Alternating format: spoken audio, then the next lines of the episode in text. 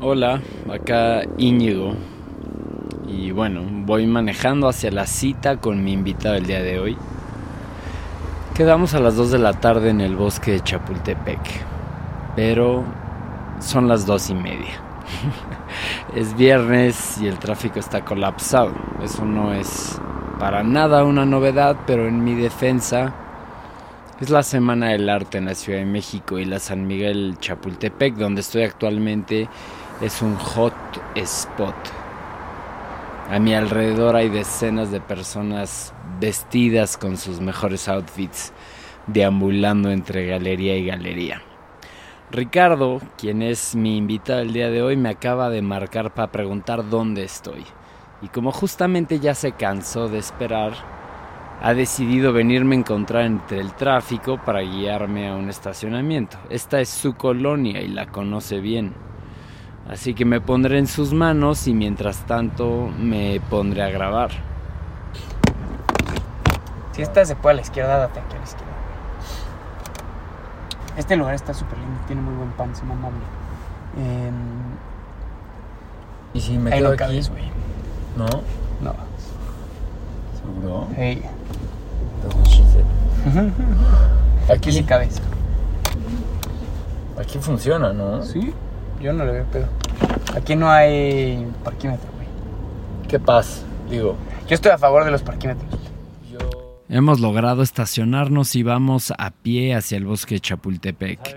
Yo insisto en grabar en el bosque porque quiero probar algo diferente y es mi lugar favorito, pero también porque quiero caminar la San Miguel Chapultepec de la mano de Rick, que es local y tiene una capacidad para describir deliciosa. Sí, pero como que le agarré mucho la onda a la Bueno, jefe, ¿Qué significa agarrarle la onda a la colonia? es una buena pregunta. O sea, supongo que agarrarle la onda es como que hayas encontrado como tu lugar en los ritmos y patrones de la colonia. Es encontrar tu lugar en los ritmos y patrones de la colonia. Entonces, los fines de semana no está muy llena. Me gusta que hay cafecitos, pero que no hay bares. Me gusta que hay dos restaurantes, porque si no se convertiría en como un poco en la condesa. Está muy llena y muy ruidosa y un poco. Vamos para allá. No, la San Miguel no es la condesa, es mucho más tranquila, por lo que me dice Rick. Mientras seguimos nuestro camino hacia el bosque, me enseña dónde compra el pan, Soy como por un aguacate y un tomate. dónde compra un aguacate y un tomate, Rosa mexicano. y yo me siento cada vez más como turista en mi propia ciudad. Ese es el otro gran plus de la San Miguel. El otro gran plus se refiere, por supuesto, al bosque de Chapultepec. Lástima que en medio está constituyentes, pinche constituyentes. Y al revés, es la peor. Es culerísima. Nada más fíjense, y esto no es broma, nada más fíjense cómo cambia el audio cuando pasamos de constituyentes al bosque. El cambio es instantáneo. Como si lo hubiera mandado a hacer al paso del último tráiler, entra el sonido de unas bicicletas.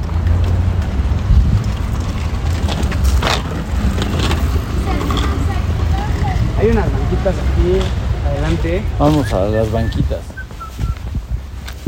Poco a poco, silencio. Te metes cinco minutos y Y ya es como otro mundo. Claro, mundo. es la belleza de los árboles. Ah, pues mira.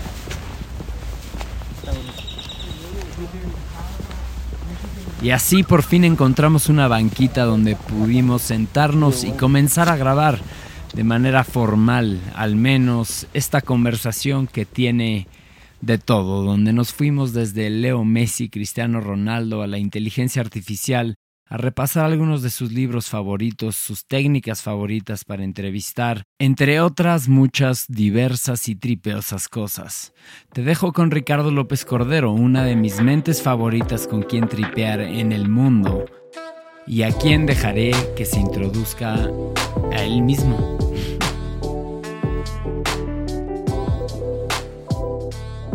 Una de las cosas a las que como que más me di cuenta en tripeando es cómo le echaba demasiadas ganas a la introducción para no dejar un cabo suelto de cómo presumía quién era el invitado, ¿no? La, la realidad es que eso da igual. como que no deberías de variar tu táctica de contenido dependiendo quién, quién estás entrevistando, sino enfocarte mucho más en, la conversación. Pues es que a todos nos ha pasado, ¿no? O sea, como we can coin a term, nos podemos inventar algo que es como el el LinkedIn itis, güey, que quieres, o sea, como validar tu decisión de haber invitado a X o, o Y persona diciendo como es que ganó estos premios y estudió en tal lugar y es y, y- y lo entiendo eh, desde un punto de vista, pues sí tienes que explicar por qué invitaste a una persona. Y me chocan las introducciones que son como medio de LinkedIn, pero al mismo tiempo, si escuchas mi podcast o la mayoría de los podcasts que escribo, tienen esa introducción. Es, es un buen punto. La lindinitis es un término sensacional. A mí me daba lindinitis y sobre todo también me daba como que este efecto camaleón, adaptarte a- al, al tipo de persona que vas a entrevistar, pero pues era como que muy cansado y poco sostenible andarte amuebleando y cambiando de color tanto. Y pues uno de los retos ahorita que tengo para tripeando es como que ya ser menos camaleónico. Eh, Yo ahí te diría como, yo tengo el privilegio de poder hacer lo que yo quiera y sobre todo mi, mi posición creativa o mi, mi posición estética en tanto los podcasts que hago. Una vez escuché a Ira Glass decir que cuando estaban haciendo This American Life era como, pues hagamos algo que nos gusta a nosotros y ojalá haya suficientes personas allá afuera que les guste también. Y eso es exactamente lo que yo hago, ¿no? Hago lo que me gusta escuchar a mí y ojalá haya personas allá afuera que les guste. Y si no, no importa, porque lo que me gusta es hacerlo. Yo no veo las métricas de mi podcast ni de ningún otro en los que participo.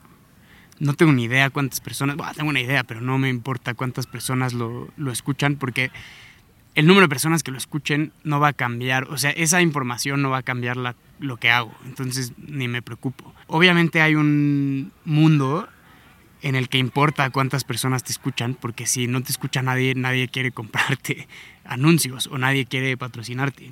O sea, sería muy, es muy naif decir que, que no importa el número de personas, porque pues en algún sentido importa, pero yo en algunos de mis proyectos, como esta cosa de medio de Francis Ford Coppola, creo que es ese quote de One for me, one for them, en mis proyectos me da exactamente lo mismo cuántos escuchas. En los que me ayudan a pagar la renta, pues que los escuche la mayor cantidad de personas sin traicionar mis principios estéticos demasiado. No importa la cantidad de gente que escuche, yo no cambiaría en absoluto lo que estoy haciendo. O sea, en 10 o 10 mil. O 10 millones. No, no lo cambiaría. Sí, eso es, eso es uno de los aprendizajes como que más grabados se me han quedado de platicar contigo, o sea, sin duda. Yo creo que sí se transmite a través del micrófono que está este como bullshit detector de que qué tanto estás disfrutando lo que estás haciendo. Por supuesto. Yo no invitaría a alguien nada más porque tiene 400 millones de followers. porque además 400 millones de followers, chance sí. No, porque imagínate que tienes que invitar a, no sé, ¿quién tiene? O sea, no quiero, Andrew Tate. ajá, ese güey o a, o a Yuya. O sea, ¿de qué voy a hablar con Yuya? Prefiero hablar con alguien que tiene mil followers, pero que escribió algo que me hizo pensar o que me hizo sentir o, o que tiene una perspectiva interesante de las cosas que me gusta leer y ver y escuchar, a nada más como invitar a alguien porque es famoso, ¿no? Eh, pero eso es para un proyecto en específico. En otros, igual y sí tiene sentido invitar a, a Yuya, que tiene 400 millones de followers, porque hay que ganar dinero. O sea, tampoco quiero que, como quedarme en esta cosa de, ah, soy el artista torturado, y solo- porque no es cierto. O sea, he, he escrito anuncios para marcas gigantescas, no, no, no, no me puedo bañar, no me puedo dar ningún baño de pureza. No, pero sí es como es reservar este espacio para lo que para lo que te gusta hacer, a tu modo. Totalmente. ¿Me ayudarías a hacer como tu introducción entonces? Así, ¿cómo te presentas? Siempre me pasa ¿Cómo- esto. ¿Cómo, no- Eh, cómo podemos hacer la introducción de Ricardo López Cordero? Sí, entren a mi LinkedIn, eh, que está desactualizado. ¿Qué me gustaría que la gente pensara a mí? Que, que es escritor, ¿no? Pero, pero eso no, realmente no es cierto, ¿no? Escribir anuncios te vuelve escritor. Escri- escribir podcast de otras personas te vuelve escritor. Sí. Fui periodista muchos años, trabajé en la radio, eh, producía programas de, de noticias, eh, fui reportero, fui redactor, fui el becario del becario del becario. Y mm, también eh, he hecho muchos podcasts. Empecé haciendo podcast con Así como suena, que fue una gran escuela.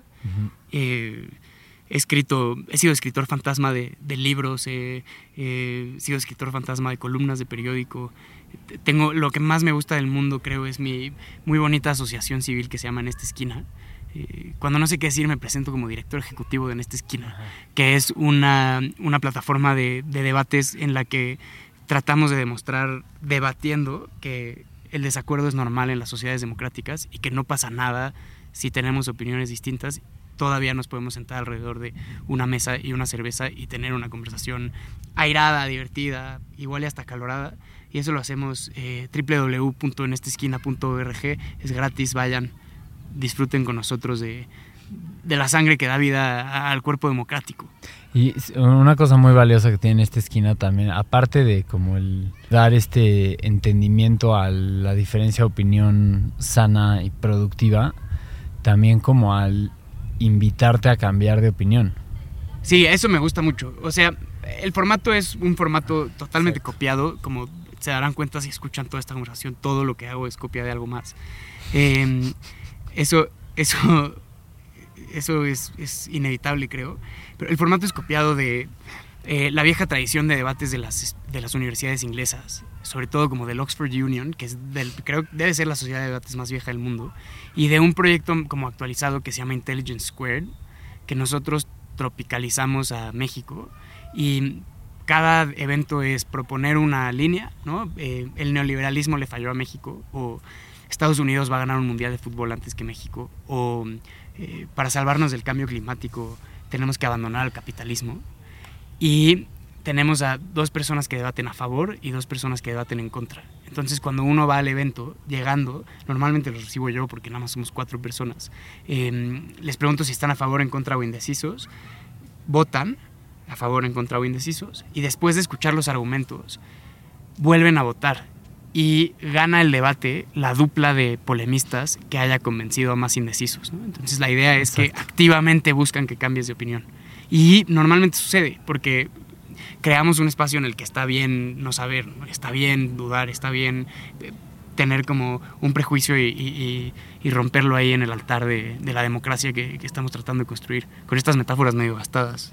Sí, muy válida, muy válida como el, como validar y normalizar la diferencia de opiniones, que no siempre se logra, no hay veces que gente del público y así como que se, se altera, pero es normal, pero justo como el cambio de opinión y que el debate no lo gana quien tenga más apoyo, sino el que haya logrado cambiar más gente de opinión.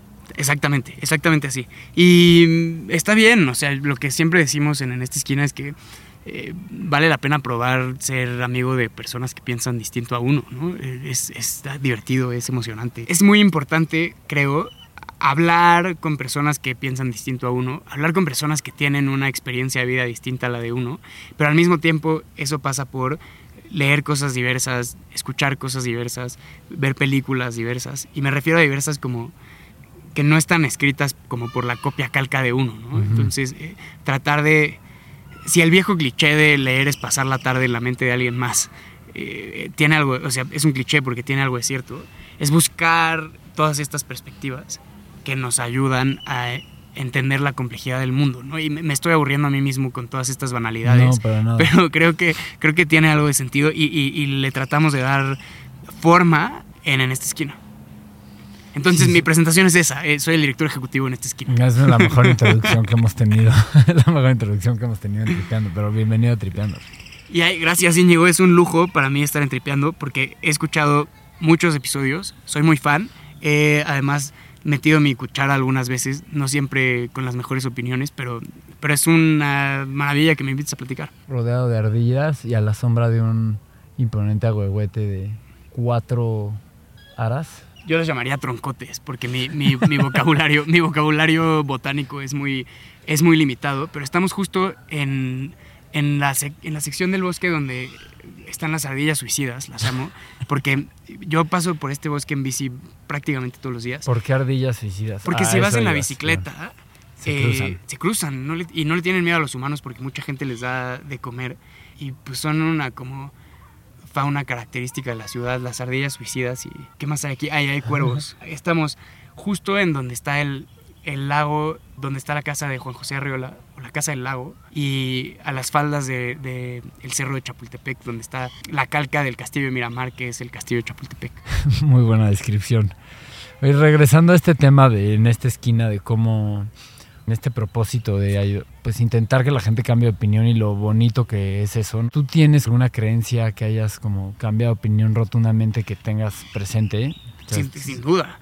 Em, yo, yo pasé de ser un eh, ateo militante eh, y, me gustaba, creo que esta se la robé a Christopher Hitchens, eh, me gustaba decir que no era ateo, que era antiteo, ¿no? que estaba en contra de la, de la idea de Dios, que me parecía muy radical y muy eh, muy rebelde, ¿no? Tener 20 años y era más chico, estudié yo en una escuela muy religiosa y entonces me gustaba eh, como provocar, ¿no? Entre comillas.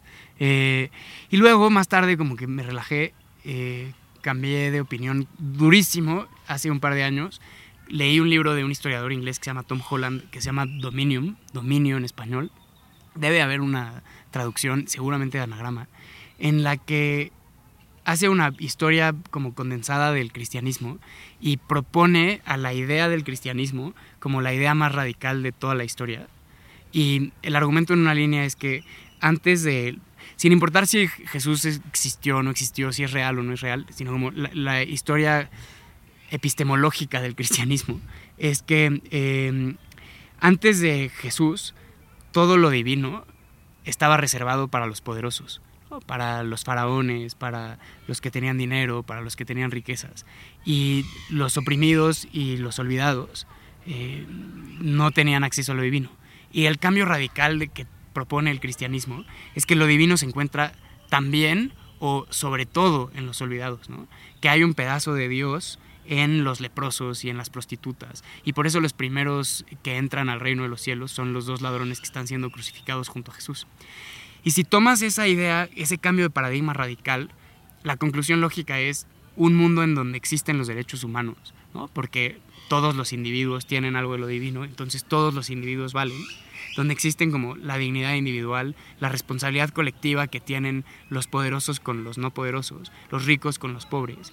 Y esta idea muy, creo, bonita, em, de, que deviene en lo que llamamos las civilización occidental de la que todos somos beneficiarios. ¿no? Entonces cambié de opinión radicalmente en esa historia. No, no, no voy a misa los domingos, pero ya no, ya no me considero antiteo. ¿no? Me parece maravilloso ese argumento. Y ese es, lo tengo muy identificado desde que leí ese libro. Y eso tengo bastantes ejemplos.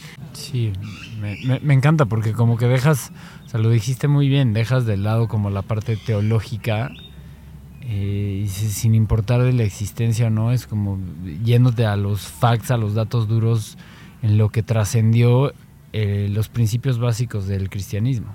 Sí, y, me gusta el argumento, ¿no? Y, se pueden hacer muchos contraargumentos, pero en este momento de mi vida me parece convincente. Y Hitchens sigue siendo como uno de mis grandes referentes, uno de mis héroes, por ponerle un nombre, eh, pero creo que sus peores momentos son cuando se convirtió en un gran como eh, defensor del ateísmo. Me gusta mucho más el otro Hitchens, más literario, más político. Eh, él estaría muy decepcionado de mí, pero, pero mm, lo que estoy tratando de decir es que puedo contener en mi, en mi cerebro dos o tres ideas. y está bien, y, conviven y, y, de pronto saldrá una, una síntesis. Es una habilidad sensacional poder tener en sintónicamente, si esa es una palabra, no sé, en sintonía dos ideas completamente opuestas al mismo tiempo en la, en, la cabeza. Es una, es una habilidad sensacional. Siguiendo con esta idea de el hecho de poder tener lo que platicaba, ¿no? En sintonía dos ideas completamente opuestas en tu cabeza, me lleva entonces a preguntarte, ¿Messi o Cristiano Ronaldo? Es que hay dos argumentos por hacerse en Messi y Cristiano Ronaldo, ¿no? Como mi respuesta es claramente Messi, pero... ¿Soy yo quien está respondiendo o son las fuerzas de la historia las que están obligándome a responder Messi? Entonces creo que hay dos cosas. El argumento en favor de Messi es como el argumento en favor de, de Picasso o de Spielberg. Es la inspiración divina sobre un individuo que está como en completo control de lo que hace. Entonces, nadie hace mejores películas que Spielberg. Es el mejor director de todos los tiempos. Eh, nadie pinta mejor que, Cara- que... No Caravaggio, estaba pensando en Velázquez, ¿no? Quería decir las meninas. No hay un mejor cuadro en la historia de la humanidad que las meninas, ¿no? El manejo que tiene la luz, cómo aparecen los reyes en el, en el Sí, sí. espejo de, reflejados y cómo aparece el otro, la figura iluminada. Y, y- y no hay nadie con la y- eh, originalidad y como la destreza y hasta el panache de Picasso. Y así hay muchísimos ejemplos. Ese es. Messi. Messi lo hace sin esfuerzo. Messi se sienta ahí, se amarra las agujetas y luego sale y mete cuatro goles que parece que no existen. O hace un pase a medio mundial como si tuviera ojos en, en- en la, En la nuca. en la nuca. Ese es como Messi, ¿no? Es como. eh, es como si no tuviera otra. O sea, he has no choice but to be great. Está Exacto. obligado a ser como es. Y Cristiano Ronaldo. eh, me parece que representa como el espíritu protestante del trabajo. O sea, Cristiano Ronaldo es un Sí, tipo que, wow. que es bueno, pero que llega antes que todos a, a entrenar, se va después que todos a entrenar. Eh, creo que come perfectamente calibrado para su tipo de, de sistema biológico y entrena y hace pesas y se mueve y no toma nada. Y entonces tiene una vida, llamémosla como de monje. Y, y él representa el espíritu del esfuerzo y cuando te esfuerzas cumples tus objetivos. Y también es un grande. No que no sea talentoso, pero su talento es, más- se siente como más de, de gimnasio y de esfuerzo. Entonces, hay dos buenos argumentos. Yo siempre voy a caer del lado de Messi.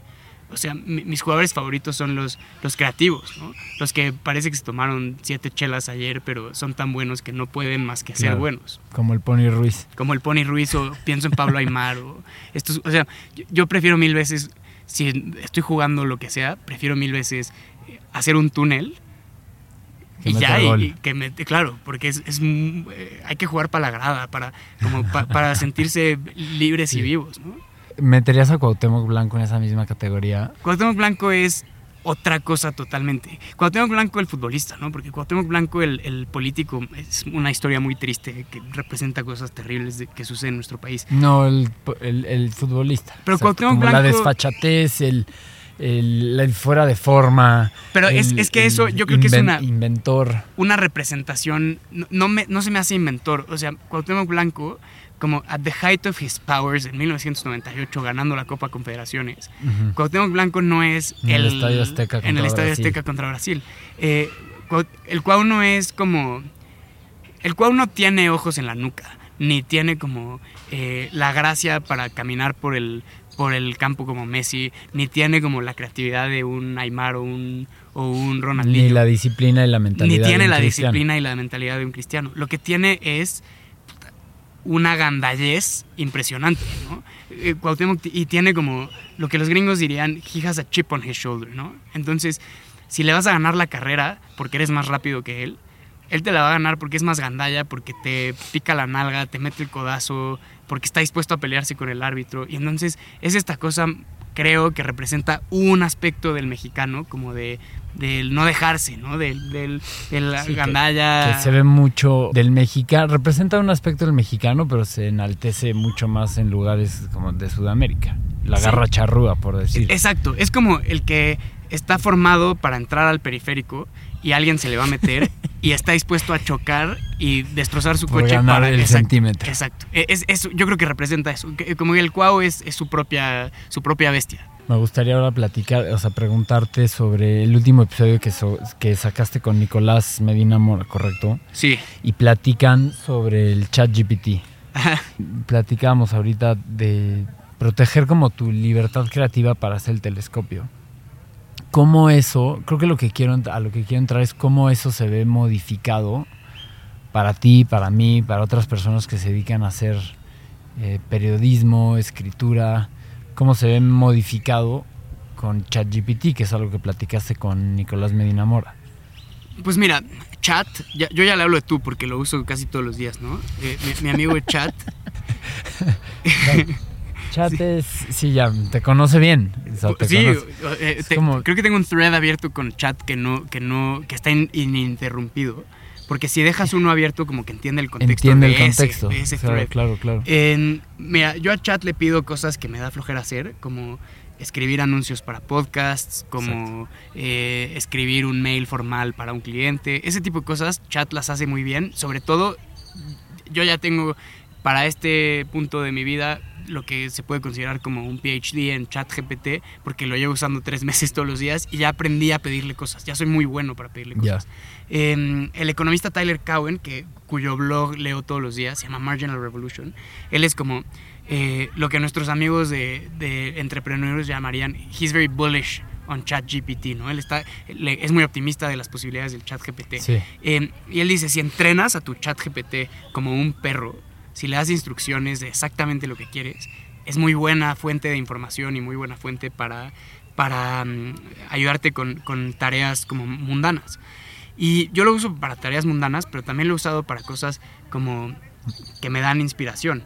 Eh, eh, ayúdame, a, por ejemplo, a pensar en 15 podcasts que podrían ser producidos con X características y entonces el chat GPT me da 15 ideas de las cuales una puede ser buena, pero esa ya me ayudó a levantar mi creatividad o la tapita de la creatividad y entrarle a la otra. Yo creo en este momento de mi vida que si lo usas como una herramienta, te ayuda. ¿Cuáles son las chambas que ya no tiene ningún sentido que nadie haga? Pues los textos como rudimentarios, Como de copyright.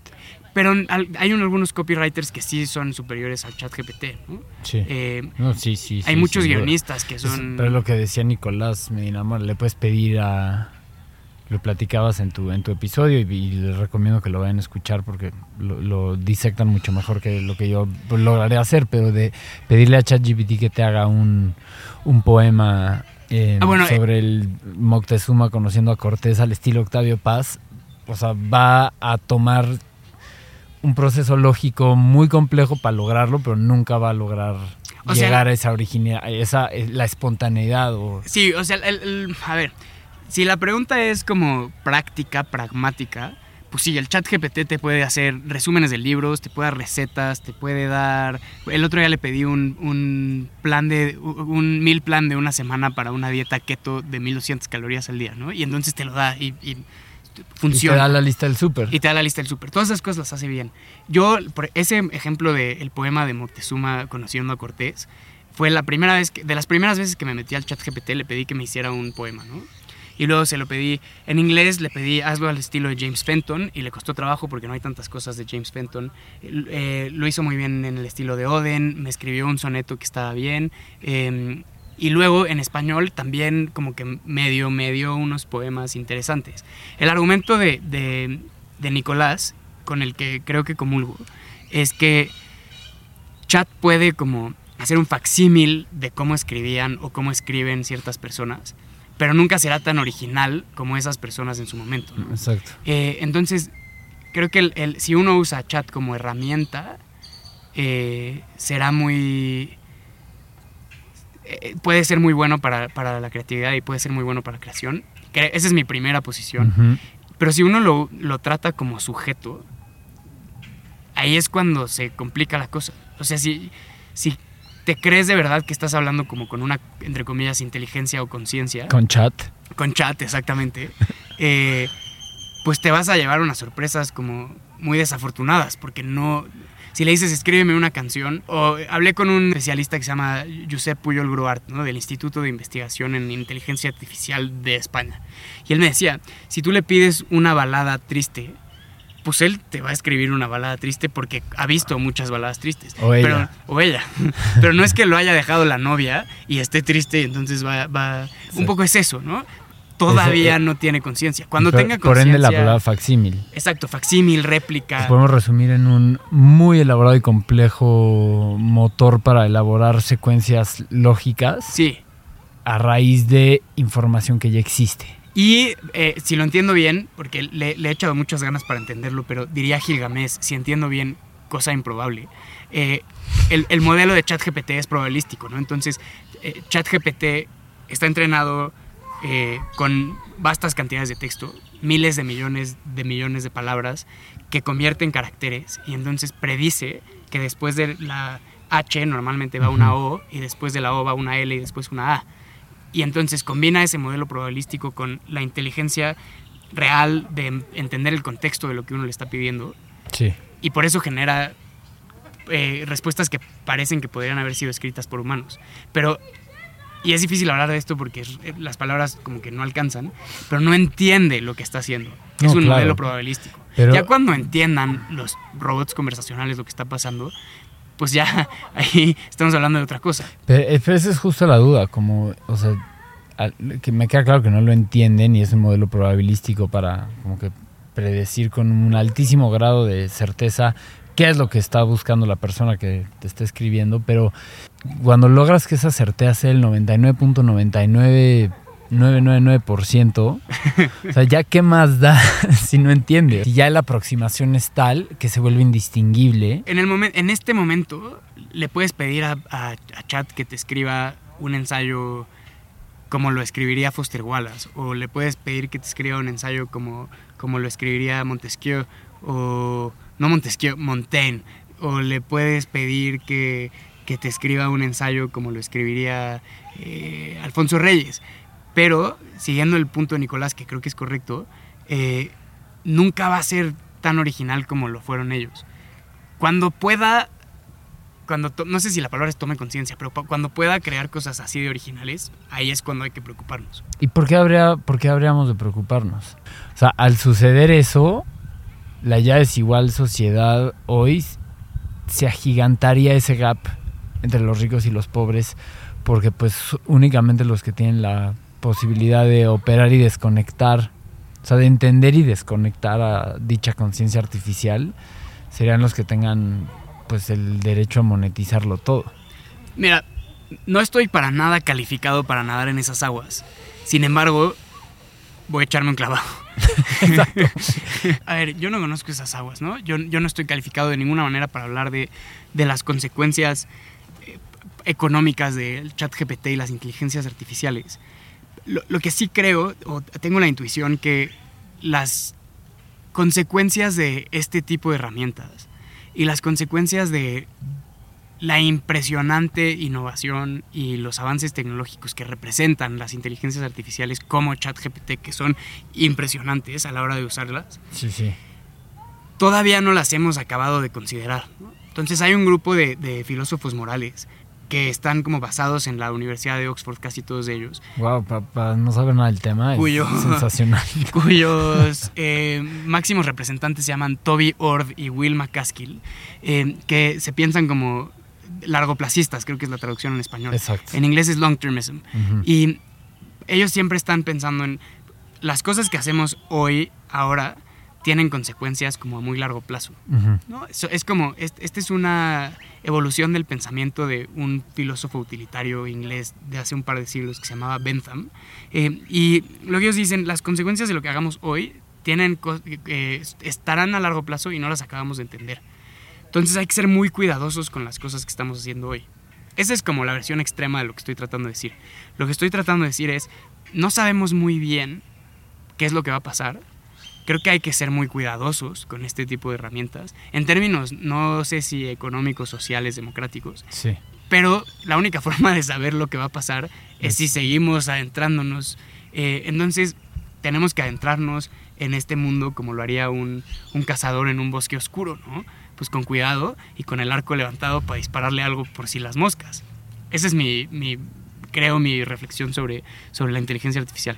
Iré- seguiremos avanzando con cuidado, lo que sea que signifique. O sin cuidado, O sea, porque hay, hay un montón de incentivos eh, desalineados, dirían los economistas. Oh, sí. Eh, porque supongamos, por un momento, eh, que las inteligencias artificiales pueden, son como la llave que, que abre como la puerta del desarrollo para una economía o para un país o que le da una ventaja a una sociedad sobre otra. Entonces el incentivo para...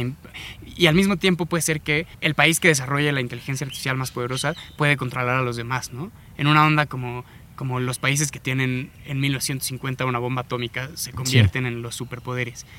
Eh, entonces todos los países tienen la- el incentivo de explorar, todas las compañías privadas tienen el incentivo Sí, de... la carrera, la máxima herramienta. Exacto. Y entonces en esa carrera no hay, o sea, no hay realísticamente, no hay un momento en el que todos nos podamos poner de acuerdo y decir, oigan, espérense. Sí, espérense, hay que... Siéntense y hay que ver qué estamos haciendo. Entonces, pues ojalá nos vaya bien. Yo siempre soy optimista de la tecnología y del desarrollo tecnológico y de la innovación y la investigación y la ciencia. Ojalá no me tenga que comer mis palabras mientras me estoy en 15 años comiendo una sopa de ardilla aquí en, en el bosque de Chapultepec después de, eh, eh, de, la, de la no alineación de las inteligencias artificiales. ¿Qué has escuchado, leído de personas que admiras intelectualmente que, que sea una causa válida para, de preocupación a largo plazista? Tuve un, un ratito, tuve como seis meses como medio de obsesión con el long termism. Em, Eh, pero justo, pero justo por eso lo pregunto. Yo creo que estoy en esa faceta de, el- el- sobre todo el respeto a las generaciones futuras y a es que es una cosa muy bonita, ¿no? O sea, esta, esta cosa que, eh, que no, es... no exist- no, yo creo que no existía antes. ah, yo o justo sea, iba a decir que no es muy nueva. Eh, O o sea, piensa como- en, en- en esta, en esta frase que aparece siempre en las cuentas inspiradoras de Instagram, que dicen como, una sociedad es grande cuando los hombres plantan árboles en cuya sombra nunca podrán pasar el día. ¿no? Y entonces ese sentimiento que es muy cursi y que aparece como en los libros del Sammons y, y en las tarjetas de. Hallmark, es básicamente esta idea de la cooperación entre generaciones, ¿no? Yo voy a construir esta cosa, esta institución, este edificio, este modelo, esta tecnología, lo que sea, Y que- no para mí, sino para, el- para la posteridad. Sí. O, o cuando las primeras reformas sociales alemanas, o cuando alguien decidió que íbamos a tener un parque maravilloso en el centro de la ciudad, como es el, el bosque Chapultepec. Creo que la diferencia con los largoplacistas, Sí. que yo, yo los conocí porque hay un movimiento intelectual y también muy práctico que se llama el altruismo efectivo, ¿no? Effective altruism que dicen, si vas a dar dinero, si vas a donar a una causa, dónalo a la causa que tenga como el mejor valor por tu inversión, el mejor retorno de inversión, el mejor TIR. Eh, entonces, no le dones 100 dólares a- al bosque de Chapultepec, dólares, 100 dólares a esta es- organización específica que pone, eh, que se gasta el 92 centavos de cada dólar en eh, poner eh, redes contra mosquitos en África y entonces lo calculamos que esa red está salvando X número de vidas, ¿no? Entonces lo cuantifican mucho, es muy como Silicon Valleyesco. Sí, Eh, sí. Y entonces dicen, hay que donar de la manera más efectiva posible. ¿Por qué? Porque la filosofía moral que está detrás del asunto es el utilitarianismo, utilitarianism, no sé cómo se traduce en español, Utilitarismo. utilitarismo, que le pone un valor positivo o negativo a todas las acciones. Eh, no estoy, otra vez, no estoy calificado para hablar de filosofía moral, eh, pero, Sí, sí. eh, eh, pero estoy echándome un clavado en, en estas aguas desconocidas. Y si de pronto te pones a pensar, ok, la consecuencia de eso es que las vidas, la tuya y la mía valen exactamente lo mismo que las de todas las otras personas que están vivas. Pero las personas que no están vivas todavía tienen el mismo valor que la nuestra o, de acuerdo con algunos pensadores, un valor potencial más alto. Entonces, eso los lleva al, al long termism, que es un movimiento filosófico bien interesante que pide que la sociedad en general y los científicos y, y el- y los gobiernos y las personas nos preocupemos por lo que viene después, pero no después en 100 años, sino después en 10.000 años. ¿no? Sí. No sé si es el mismo. Tú ahorita citaste a, un McCaskill o no. Sí, Will McCaskill. Will McCaskill. Él tiene. Tiene un libro muy bonito que se llama What We Owe the Future. Ajá. Es- el, el What We Owe the Future tiene.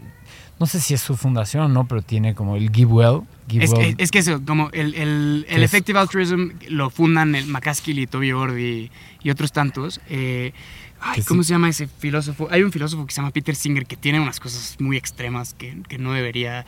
eh, eh, sacar a colación. Sí, pero, pero es muy es interesante, ¿no? Yo ya, ya- como que ya me desencanté un poco con ellos, pero las ideas son, son fantásticas. Creo que es Peter Singer, si no, por favor, en edición corrígeme y pone una voz robótica que diga el nombre correcto del filósofo. Pero él tiene un paper muy famoso en el que dice que si vas caminando junto a un pond, junto a un estanque, junto al lago de Chapultepec, en un traje caro, que maravilloso que te gusta, y ves que un niño se está ahogando, Sí, sí. te echarías un clavado para salvarlo, ¿no? Y sin importar las consecuencias a tu traje, porque es más importante la vida del niño que tu traje de 600 libras o lo que sea. Y él dice, todos los días está sucediendo eso, ¿no? Hay personas en África y personas en América Latina que, no tienen que comer y nosotros tenemos como un surplus y tenemos que estar todo el tiempo tratando de, de mejorar nuestra, Sí. nuestra forma de dar. Y entonces la primera cosa es, estas personas dan el 10% de sus ingresos Sí. al GiveWell, que es un fondo eh, que se encarga de, de ir como a las, entre comillas, mejores causas, ¿no? Creo que hay un argumento bien grande de si son realmente las mejores causas. Y medirlo, o sea, mínimo intentan medirlo Exacto. para medir el impacto y cuantificarlo, ¿no? Pero, pero de pronto dices como, ok, ¿cómo se cuantifica como el bienestar de una persona o, o la bondad? Ellos lo hacen como de una forma muy excelista, ¿no? De pues, un dólar salva X número de vidas y ahí está. Sí, tienen ellos una medición eh, que se llama el VSL, que es, por siglas en inglés, es el value, el valor de, value of statistical life. Exacto. O sea, el- el- o sea, ellos literalmente llegaron con un, o sea, es un muy, muy grande rango a decir cuánto vale una vida humana. ¿Y con cuánto dinero puede? Y entonces ellos dicen, si vives una vida de clase media en un país occidental de primer mundo industrializado, Ajá. tienes como casi la obligación moral de donar un montón de dinero porque Exacto. que tú no vayas al, a- O sea, porque al ciclo, o sea, que, que tú en vez de pagar tus clases de ciclo dones ese dinero para X, tiene un valor Tien- brutal. tiene un valor mucho más grande. A mí me parece súper interesante y el argumento me pareció muy convincente y creo que todavía, nada más como que en vez de cambiar de opinión, lo único que hice fue archivarlo en un cajón y cambiar mis, mis, mis, como mis búsquedas Este es en un, Google. es una, pensemos en una línea para el siguiente en esta esquina sobre, sobre ese tema. Se Ese es divertido. bueno. Tenemos uno sobre, sobre inteligencia artificial, pero eh, en puerta. Eh, pero leí el What We Owe the Future, que me pareció como brutal y maravilloso y, y- y muy divertido el argumento. Y escuché muchas de las entrevistas que dio el Will McCaskill eh, pues, con Tyler Cowen y con Ezra Klein. Y me parece que es un tipo muy interesante y muy brillante.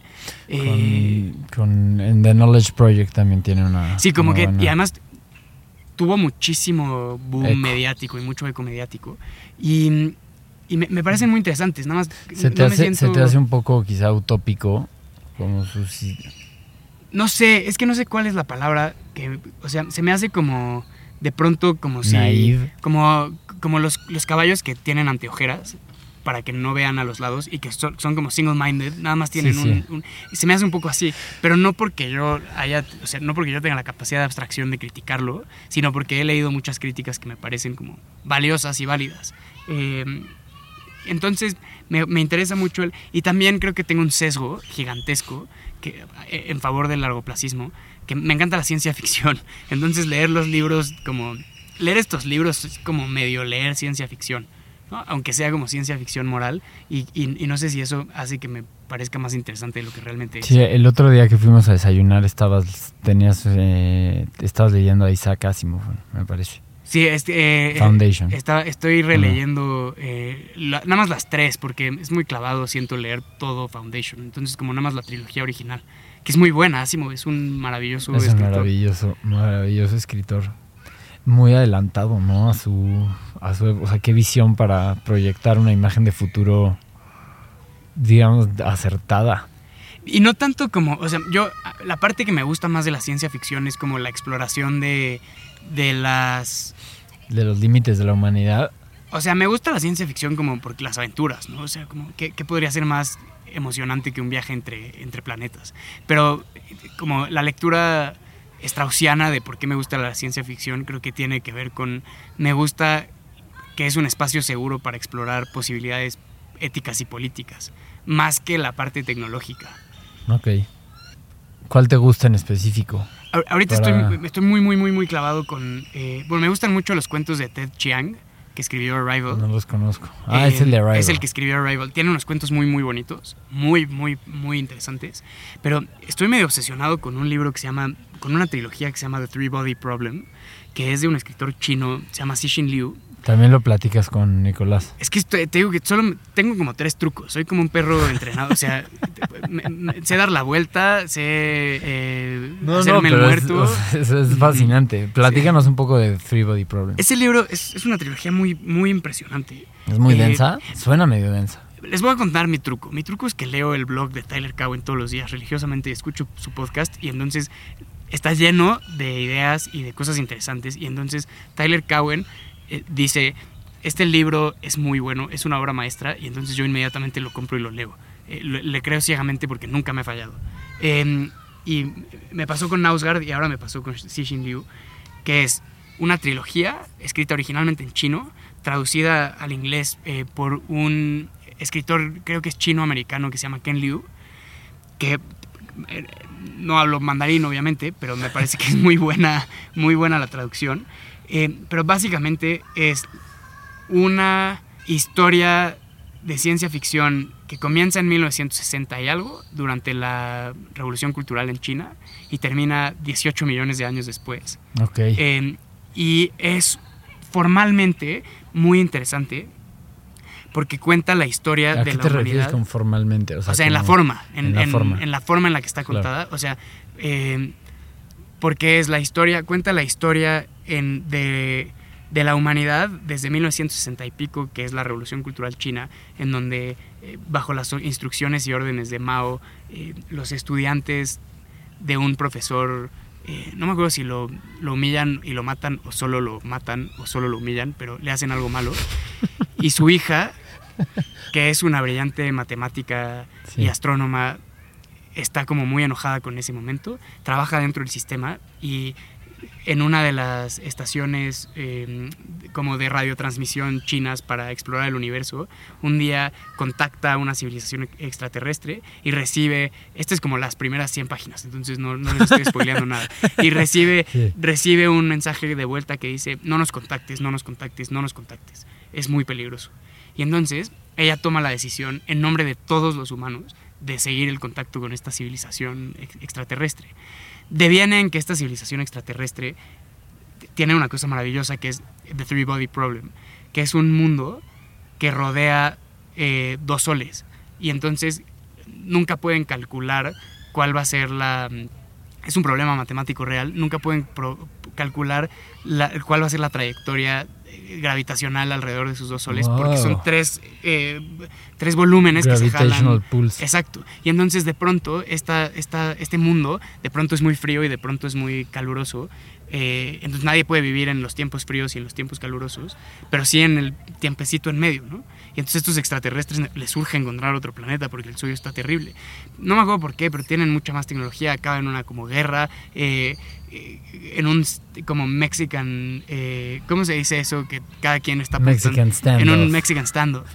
Pero son cientos de miles de años de saber pues que hay una civilización extraterrestre que no está tan lejos que nos quiere que nos quiere terminar a nosotros y que pues igual y nosotros la queremos terminar a esta Exacto. y, y- pero como no Sí. es Star Wars no el viaje interestelar es larguísimo entonces se van a tardar no sé 10.000 años en llegar y nosotros tenemos 10.000 años para para empezar nuestras defensas y eso es cómo cambia Wow. la política del mundo Por ende, el largoplacista, el pensamiento largoplacista. Y mm, hay otra cosa que me parece muy interesante del libro, que es que resuelve la paradoja de Fermi, ¿no? La paradoja de Fermi es esta cosa de em, si hay tantas, o sea, probabilísticamente debe haber eh, extraterrestres allá afuera, Ujú. pero decía Enrico Fermi como, "Pff, sí, sí, ¿dónde están? ¿no? ¿Por qué no sabemos nada de ellos? Y la respuesta que tiene Cixin Liu es, el, el el universo es un, es un bosque oscuro en el que cada civilización es un cazador que no quiere ser cazado, ¿no? Y entonces el juego de la política interestelar es, si tú anuncias al universo que estás ahí, el incentivo de todos los demás para destruirte es gigante. Porque igual y no tienes la capacidad en este momento de destruir a otra civilización, pero la tendrás. Pero, sí. Entonces, por eso cada, cada civilización decide o ponerse a destruir a todos los demás o esconderse. Esconderse. Y, y es, me, me parece que es brutal, es maravilloso. Y está contado de una forma como... eh, trata de ser lo más plausible y realista posible. Y explora las consecuencias de un mundo en el que sucede esto, ¿no? Y entonces hay estrategias para combatir a los, a los alienígenas, hay estrategias para buscar como fundar una civilización nueva, hay estrategias, eh, hay problemas políticos mundiales. Me parece glorioso y estoy obsesionado con ese y lo he regalado, regalado un montón. The Fermi Paradox. No, The Three Body Problem. Sí, la paradoja de Fermi. La paradoja de Fermi resuelta por... por, por eh, eh, y sé que están los eh, showrunners de Game of Thrones tratando de adaptarlo a la televisión. ¿Y te parece trágico? No, me parece muy emocionante, pero, pero si lo logran significa que son así los, los mejores storytellers de la historia porque es Mm, complicadísimo. Sí, sí, no sé sí. cómo lo puedes traducir, en- ni siquiera en 10 temporadas de televisión. Pues sí, igual. O sea, en algo mucho menos complejo y fue. Bueno, opinión personal. Medio acelerado. Y, me refiero a Dune. O sea, que es una historia mucho más lineal, mucho más compleja. Y hacer el libro a película con un plan tan ambicioso, no sé si la viste, pero. Bueno, hay una, Es un- hay una de. Eh, Jodorowsky trató de. O te Sí, escribió un México. guion, ¿no? De, de- no sé si lo sí se grabó. Sí se grabó. En México también. Sí, esa O es sea, la de, la de, Jodorowsky. en- Y luego hay otra de. de mm, no me acuerdo quién. Y luego la nueva de. que sale. Eh, Timothy. Timothée Chalamet, ¿no? Eh, pero Dune, nunca he leído el libro. Nos falta algo más que cubrir, Rick. Algo más que te gustaría decir. Es que eh, yo hablo mucho, entonces, eh, como se habrán dado cuenta, eh, estoy en- de cierta forma enamorado del sonido de mi propia voz. Entonces, yo podría sentarme otra hora a platicar contigo, pero quiero ser Hagámoslo. respetu- respetuoso de tu tiempo y estoy a tus órdenes, ¿no? Estoy aquí Bueno, lo dejamos para la siguiente con el corazón vez. abierto para que, me, para que lo auscultes. Ricardo López Cordero, muchas gracias. Íñigo, muchas gracias por esto.